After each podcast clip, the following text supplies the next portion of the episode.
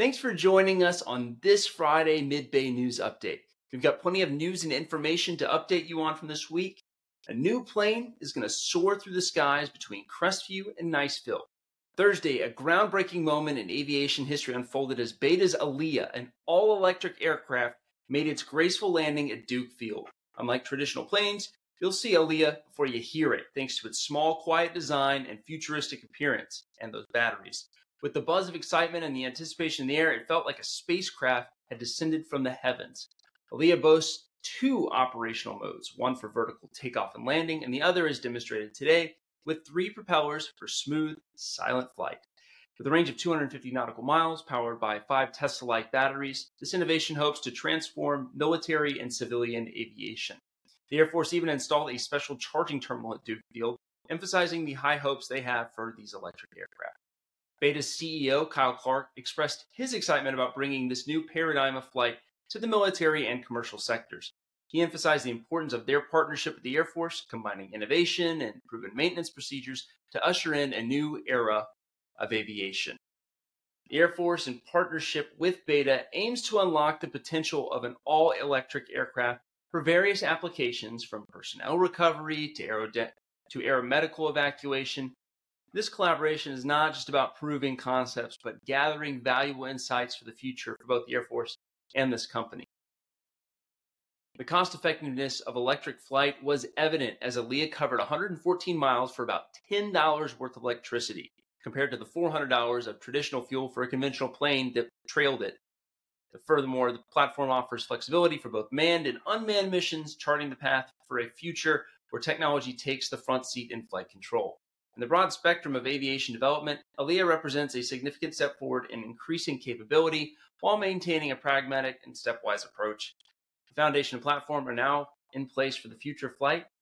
Maybe?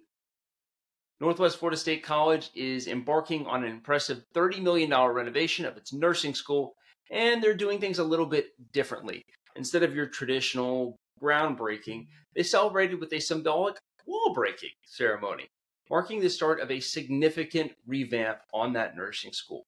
Northwest Florida State College President Dr. Devin Stephenson, members of the board, and the nursing staff took turns taking a sledgehammer to the wall like they were mad at it for still being there. The college secured most of the funding from Triumph Gulf Coast Corporation, which is the entity responsible for distributing the $1.5 billion settlement from the 2010 Deepwater Horizon oil spill. In total, the BP oil spill money will cover about two thirds of the cost of the entire renovation.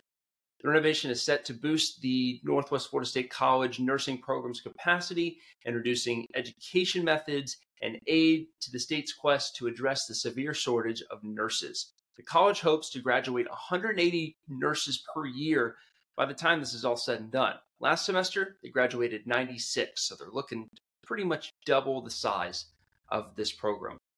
In other education news around here, the Okaloosa County School Board's move to request $8.35 billion from Triumph Gulf Coast represents a significant stride in addressing the pressing need for skilled labor in our community. The funds are earmarked to facilitate the expansion of Okaloosa Technical College, with a particular focus on bringing new educational opportunities to the previously underserved north end of Okaloosa County. That's if Triumph grants this money. The expansion that would take place is not just about constructing new classrooms, it's a strategic initiative to tailor OTC's programs to the evolving demands of local industries.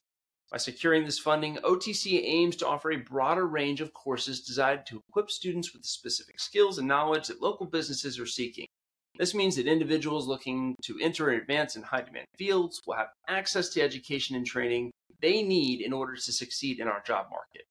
The expansion is not only a boon for students, but also a catalyst for community development. It promises to bridge the existing, existing excuse me, workforce gap, ensuring local businesses have access to a pool of well prepared, highly skilled individuals. As the North End prospers, it's expected to stimulate economic growth in the area and foster greater collaboration between OTC and local industries. In essence, this initiative is about creating a win win.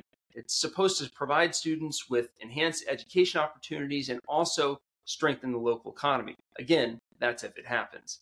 By investing in the expansion, Okaloosa County hopes to take a proactive step towards meeting its workforce needs and ensuring a brighter success or brighter future for pretty much everybody involved. A vacant building near Bayshore Drive in Niceville, Florida, is being considered for redevelopment as an events center. The structure, originally a warehouse in the 1940s, is probably going to get knocked down.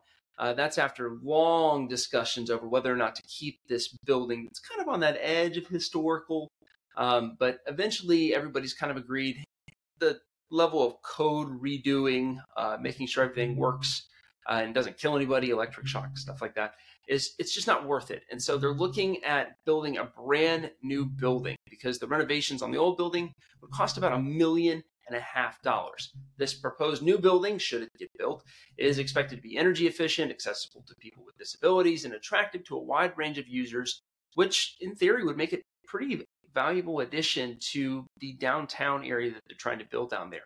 City of Niceville aims to redevelop the Bayshore Drive area and create a pedestrian friendly downtown with shops, restaurants, and an event center. This plan aligns with the desire to provide the local community with the space for you know stuff like gatherings, celebrations, and events. Avcon, a consulting firm, is currently involved in the planning process for this revitalization. They plan retail space on the ground floors and residential and office space on higher floors if they were to build second and third story buildings. While this final concept is still kind of being refined, the city intends to proceed with caution considering the preservation of old oak trees and avoiding disruptions to utility lines and infrastructure like that. The development is part of the city's broader effort to create a vibrant and attractive downtown with the hope of attracting residents and visitors to the reimagined area.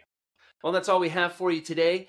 This podcast is produced by me, Christopher Saul, on behalf of Mid Bay News Update, and is a part of the Abstract Creative Communications family. Thanks again for watching or listening, and we'll see you soon.